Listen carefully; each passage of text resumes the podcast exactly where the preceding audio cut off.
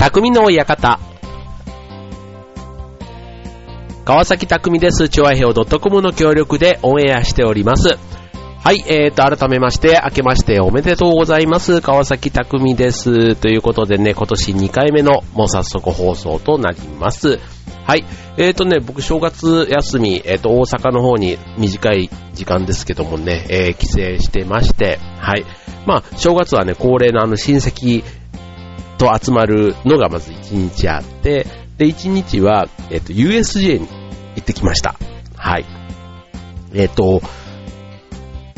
行くのはね、3回目ぐらいなんですね。まあ、オープンしても10年以上、ね、十何年経ってますけども、はい。まあ、3年か5年に1回ぐらいみたいなところでね、久しぶりに行ってきたんですけども、はい。あの、久しぶりにこう、兄弟、ね、兄と弟の家族、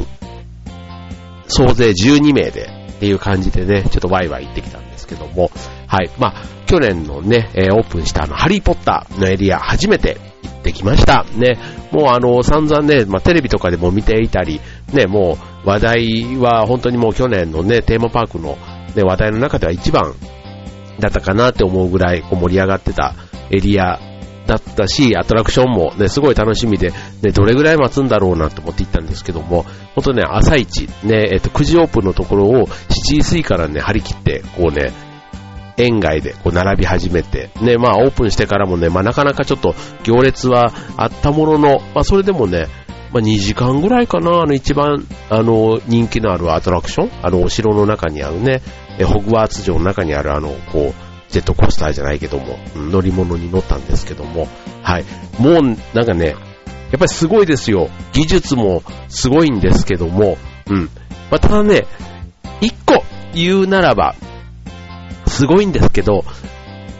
40代にはね、結構きつい乗り物ってわかります？こうね、いわゆるジェットコースターのスピードが怖いというよりは、あの揺れ？うん。この画面が動くというか、うん。あの揺れの動きっていうのがね、どうもね、この三半期間にこう効くというか、うん。だからね、降りた後もしばらくね、ちょっとね、気持ちが悪いというか、うん。一回は、やっぱりね、乗った方がいいです。やっぱり体験って意味でもね、あれはいいなって思ったんですけど、うん。二度三度って、こう連続でね、もし乗れる機会があったとしたらどうって言われたらね、うん、ちょっと連続はいいかなと。うん。ただ、うん。何年かに一回じゃないけどもね、やっぱり久しぶりに行くと、やっぱり一回はね、こう体験してみたいな。意外と時間も長くて、5分 ?5 分ぐらい乗ってんのかな？なんか普通のジェットコースターが3分ぐらいだとするとね、結構なんか長い印象がありましたけどね。はい。でもね、やっぱり世界観がすごいというか、うん、なんかそのハリーポッターの世界にこう、ふーっと入っていって、で、また戻ってきた時にも、ふーっとこう現実に戻ってくるっていうのかな。なんかその、切れ間がすごい綺麗だったなって、なんかそそういうところをすごいね、感心しましたけどね。はい。まあそんなこんなでね、えーっと、お正月、まあ短い2泊3日という感じだったんですけども、まあ短い中でもね、結構濃い時間を過ごせて、うん、リフレッシュというにはちょっと短かったかなっていう感じですけどね。まあそれでもね、いいお正月過ごせたかなって自分的には思ってます。はい、皆様にどんなお正月だったでしょうかということでね、まあ正月もね、まあえっ、と、一週間過ぎるとなんとなくちょっとほとぼりが冷めて、ね、もうあの、今年もよろしくお願いしますなんていう挨拶もね、ちょっと徐々にね、もう週も明ければほとんどなくなるんじゃないかなっていう感じもしますけども、はい。まあ、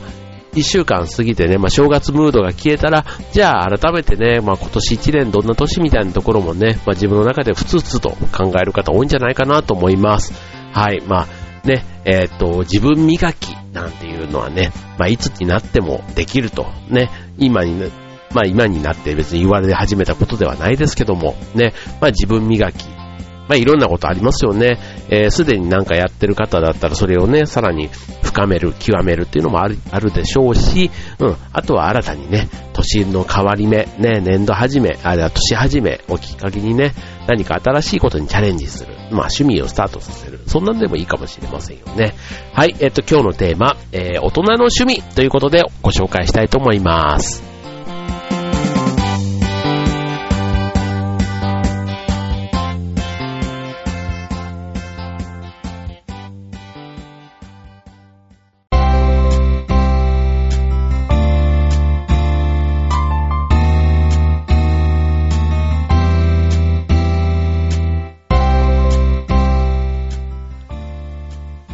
えっ、と、今日の匠の館は大人の趣味ということで、えっ、と、今日は某サイトのね、えっ、と、人気大人の趣味ランキングというね、そういったところから、えートップ5、ね、男女共通しての、えー年齢も含めてね、年齢含めた、えートップ5ご紹介していきたいと思います。皆さんのね、え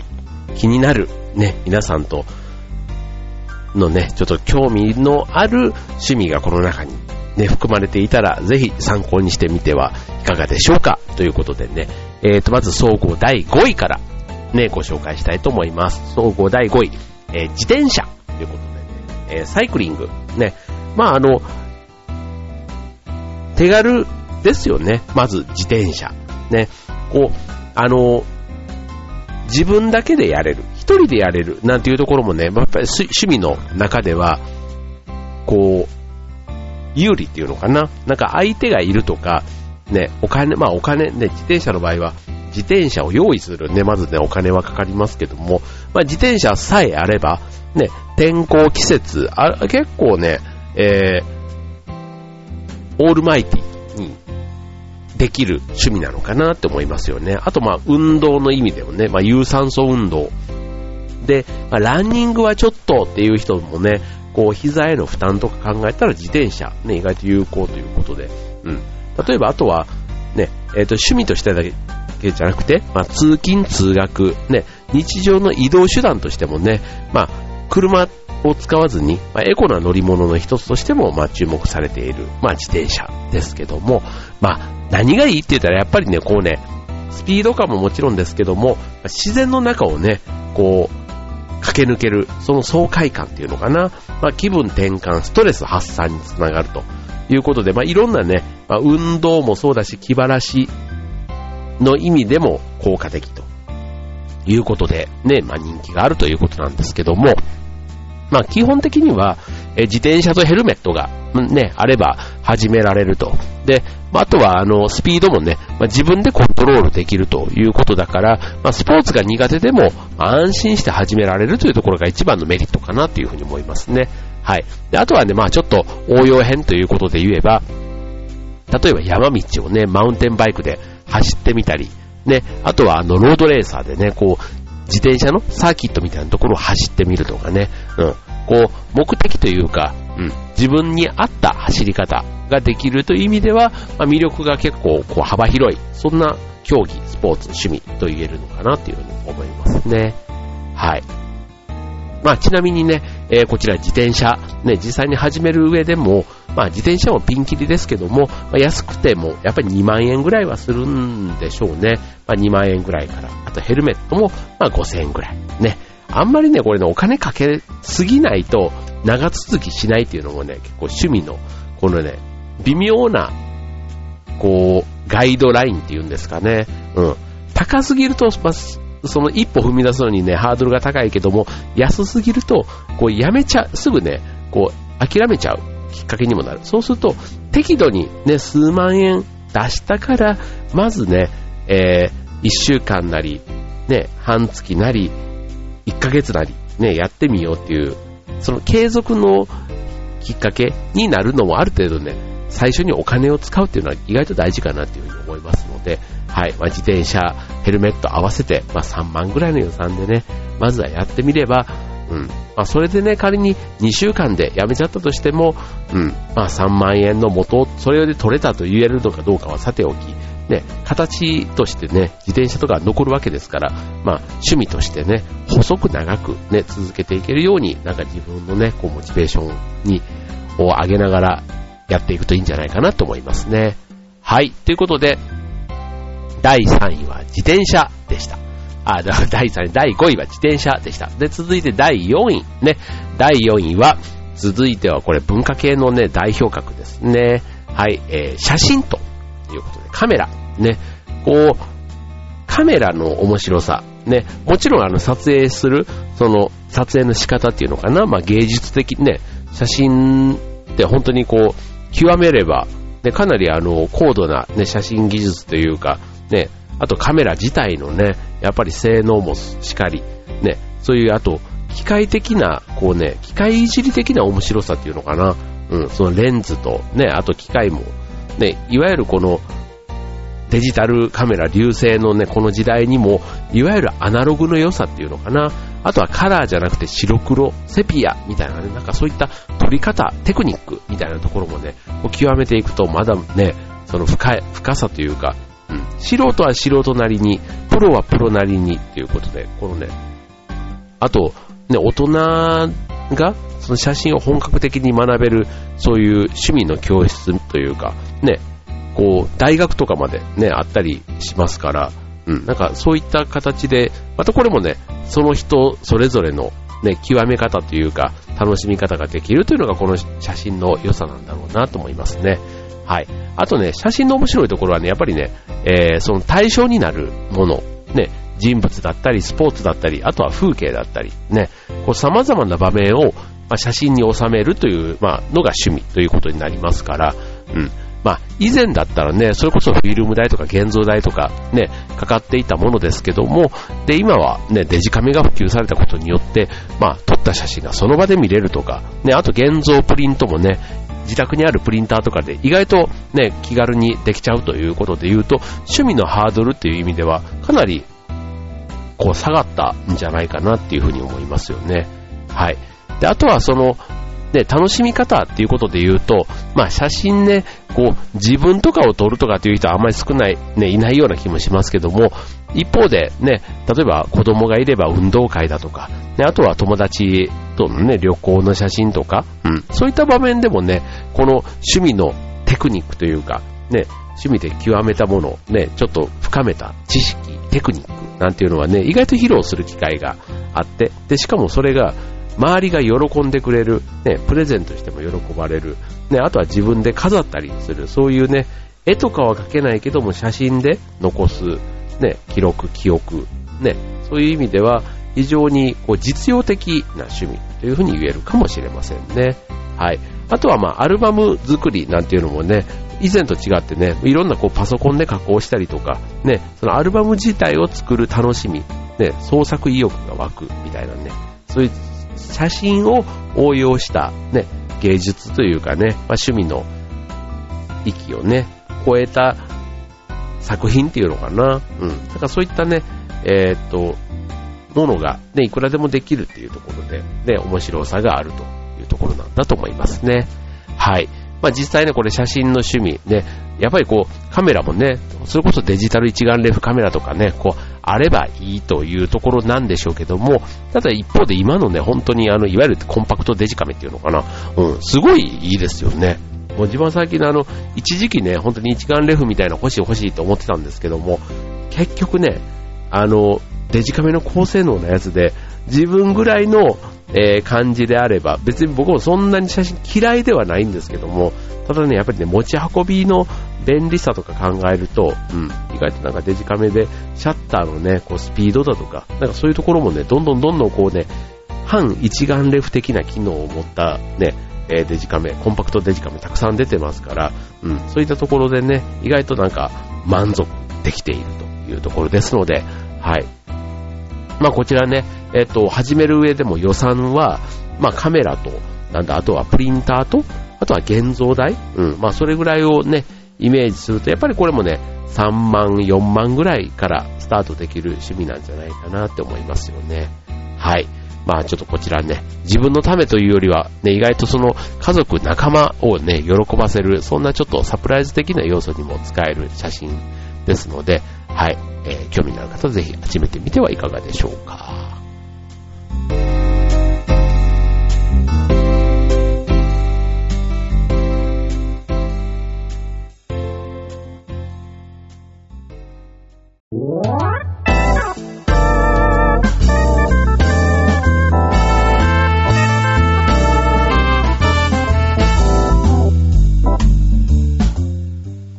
はい、えー、今週の匠の方は大人の趣味ということで、えー、総合人気ランキングトップ5ご紹介しています。続いては第3位ということで、えー、第3位、えー、バイクです。ね、えー、オートバイということでね、まあ、移動手段というだけではなくて、あの、長距離の旅行、例えばツーリングとかでも楽しめるということで、あの、維持費、ね、車と比べても燃料代駐車代、ね、駐車料金等も安いので、改めて見直されているという、そういう趣味の分野ですね。はい。まあ、こう、年齢的には、うん、なんだろう、こう、意外とシニアの方なんかでも、こう、大きな、それこそハーレーとかね、ああいったこう、大きな大排気量のバイクなんていうのもね、こうちょっと憧れというか、ファッションの一部としてもね、人気があったものが、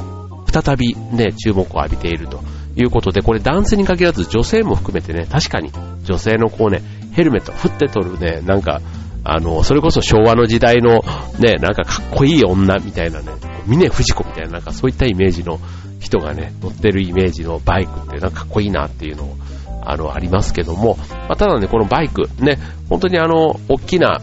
バイク、ね、7班みたいなバイクから、えー、っと、いろんなバイク、ね、それこそスクーターも含めてバイクですから、まあ、用途というかね、自分の乗り方、まあ、自転車よりは当然スピードも出ますから、うん、その用途によって、まあ、車種も選べると。あとはまあ中古車なんかもね、当然出回ってますから、ま予算に応じてね、えー、自分のまず、ね、とっかかりの部分では、うん、これぐらいの予算で、うん、まあ中古でもいいみたいなところからね、やってみると、ね、意外とその楽しさを感じることができて、で、その後にね、新車とか、ね、どんどんどんどん自分の、またその走るスタイルに合った、ね、バイクにこう、乗り換えていくっていうのかな。うん、そんなんでもいいのかもしれないですよね。はい。まあ、あとはね、やっぱりバイク、ね、こういう機械としての面白さっていうところもきっとあるんでしょうね。うん。僕ね、バイクは本当にね、原チャリ以外乗ったことがないんで、うん、本当になんか人の、あの後ろに乗せてもらうところでもあるんですね。あの、それこそハーレー・ダビッドソンのね、えっ、ー、と、後ろにね、こうね、乗ったことがあるんですけど、うん、その時はね、えっ、ー、と、劇団の友達の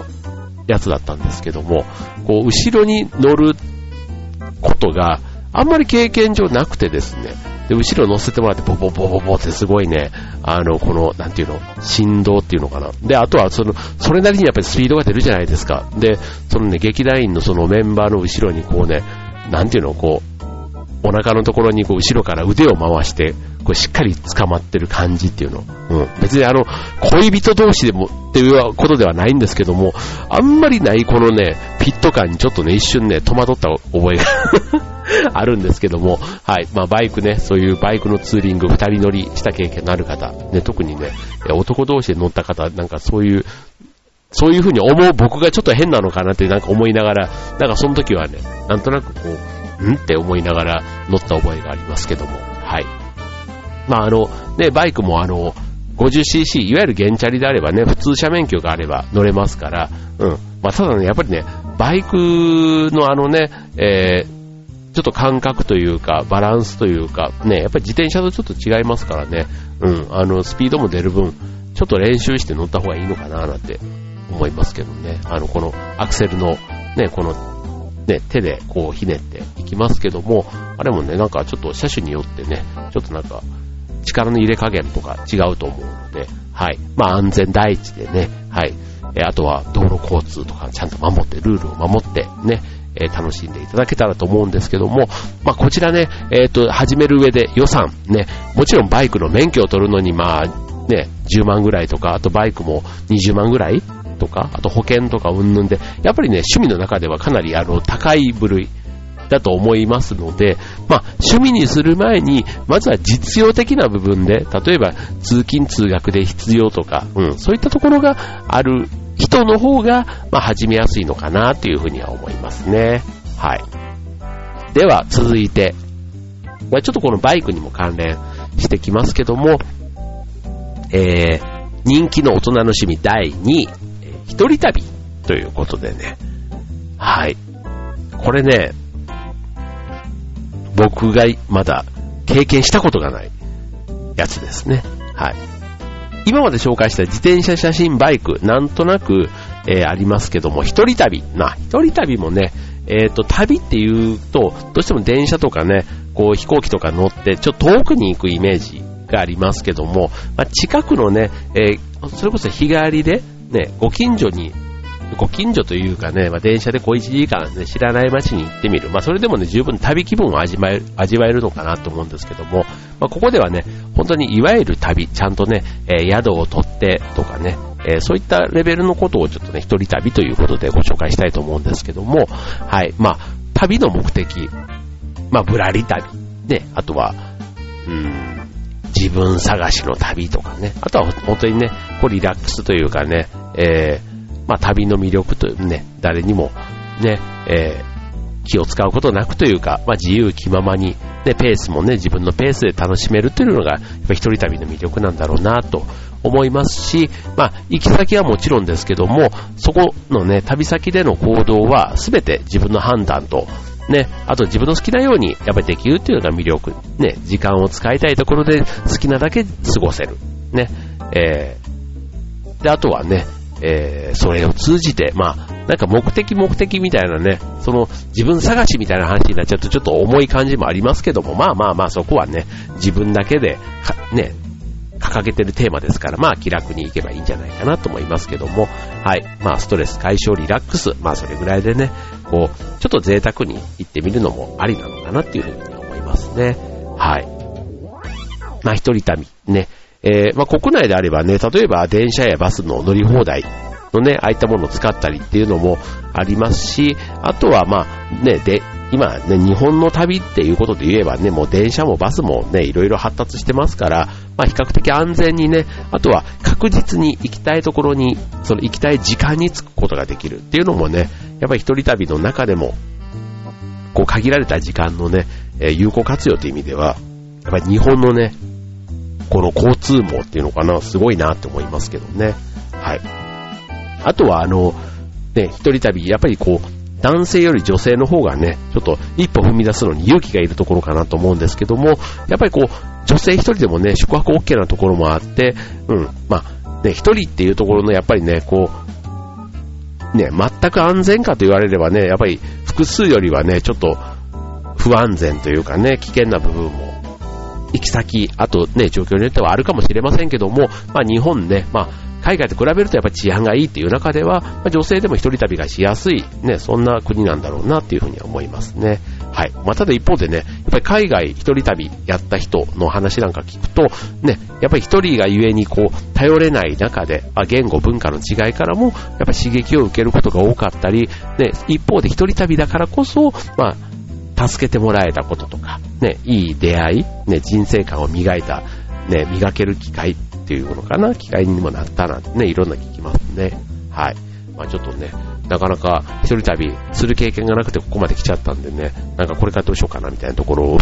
ありますけども、はい、まあ人気があるということで、はい、まあ一人旅ね、まあスタートする上で、まあ何が必要っていうところですけども、まあ無難にね、まあ国内からっていうんであればね、まあ国内旅行ね、えー、いくらぐらい？まあ2万ぐらいで1泊2日で行けるんですかね。はい、まあぐらいでね、あとはもう本当に必要なね、着替えとかカバンぐらいあればね、プラッといけちゃうっていうことで、ね、あとはさっきのね、写真じゃないですけども、まあ自分の中でね、こう思い出作りということで、ね、ちょっとしたカメラとかね、まあそういったもので、こう思い出もね、取りだめしながら行くっていうのはいいんじゃないかなと思いますね。あとまあ、美味しいものとかね、なんか目的の中にね、食べ物なのか、体験なのか、ね、何かあると、ね、そういうのがあるだけで、かなりワクワクしてくるなっていうふうに思いますね。はい。ちなみにね、あの、パックツアーとかでも、お一人様限定、ね、えー、っと、一人旅を目的にした、ね、そういったツアーなんかもあるということなので、はい。まあ、一人旅と言いながらツアーだから、ね、なんか、あの、一人ずつ参加してて、結果的にね、なんかバスとか一緒っていうのもな、なんか一人旅なのかなんか何なのかよくわかんないですけども、まあただね、まあ一人旅と言ってもね、まあ当然あの、行った先には誰かね、旅行者がいたりして、そこでの出会い、ね、全く孤独をね、えー、目的にしてるわけではないと思いますので、まあそういったね、えー、お一人様ばっかりが集まってるツアーっていうのもね、なんか最近はあるというところですね。はい。ということで、ここまで、えー、趣味4つご紹介しました。はい。ということで最後、栄えある、えー、総合大人の趣味ランキング第1位というところです。じゃがじゃがじゃがじゃーんということで、これちょっと意外ですね。はい。在宅ワーク。ワークですよ。仕事。ね、すごくないこれ。仕事が趣味って、うん。要は、あの、家にいながら稼ぐ、しっかり稼ぐ。ね、まあ、時間はね、在宅だから自由というところなんですけども、えっ、と、まあ、家にいながらね、しっかり稼ぐ趣味ということで、まあ、外に出て働けない人とか、あとはちょっとした小遣い稼ぎをしたい人なんかに人気ということで、まあ、例えばパソコン入力とか、組み立て作業、まあ、要は内職みたい、内職っていうのかな？昔で言ったら内職ってことですよね。うん。まあ、あとはなんか放送作業とか、放送ってあの包む方ね。うん。で、あとは通信教育の添削とか、うん。まあ、いろんなね、その人の個性というか能力を活かしたものがあるというのが特徴と。うん。だからまあ、遊びだけの趣味というよりは、お金も稼げて楽しめるというところが、まあ、この在宅ワークの特徴。ね。在宅ワークを趣味っていうところで、しかも人気1位っていうのがちょっと意外だったですけどね。うん。あとは、あの、どっかのね、企業からの委託の仕事みたいなもの以外で、例えばあの試供品の感想を書くとか、検証に応募するとか、あとアンケートに答えるとか、ね、こう自分の好きな時間でこうできるものもあったりする。だから子育ての方とか、あと主婦の方とか、あとは忙しくて逆にそういう時間がない方でも隙間の時間を使ってできるということではおすすめの趣味と言われてますね。はい。まあ、あの、実際に始めるときにも、あの、インターネットとかのそういうね、紹介サイトで、えー、まず見つけやすいということと、あと特に道具は必要なくって、まあ、パソコンとかはね、場合によっては必要になるかもしれないけども、特にその、きっかけというかね、えー、仕事さえ見つかれば、だいたい仕事の必要なものはその、ね、えー、仕事をくれるところが全部用意してくれるので、本当にさっきのパソコンみたいな、そういったもの以外であれば、まあ特に予算がかからないと。ね、だから、本当にこう、まあこれをね、しかも趣味としてね、時間潰しの中でやれちゃうっていうのはまあいいところなんだろうなと思いますね。はい。ということで、えっ、ー、と、趣味のトップ5ご紹介いたしました。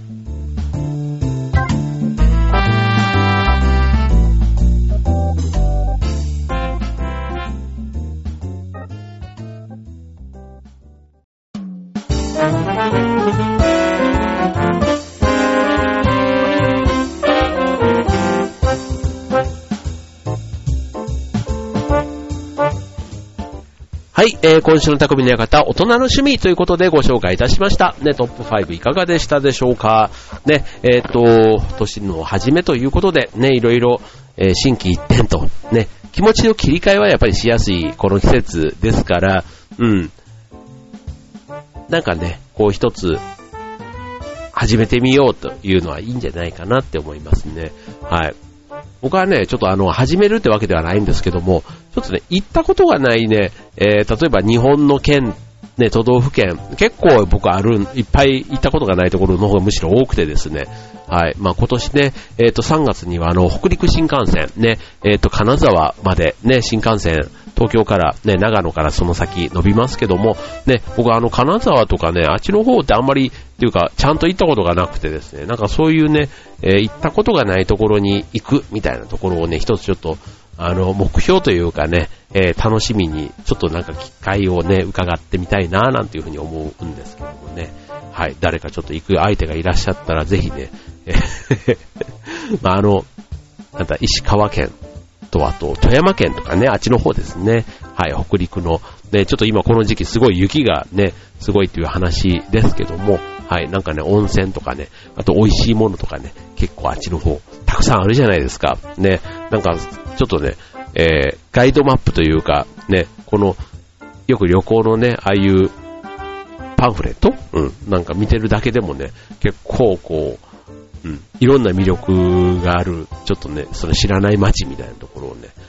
まあ、そこまで行かなくてもね、当然あの、同じ、例えば千葉県の中でも、東京も含めてですけども、行ったことないところいっぱいあるんですけども、うん、なんかそういうね、知らないところ、初めてみたいなところをね、えー、なるべく行ってみたい。な、というふうに思っています。はい、ということで、えー、2015年ね、えー、と、今年も元気に、番組お届けしていきたいと思いますので、どうぞ今年もよろしくお願いします。ということで、匠の館、今日はここまで。バイバーイ。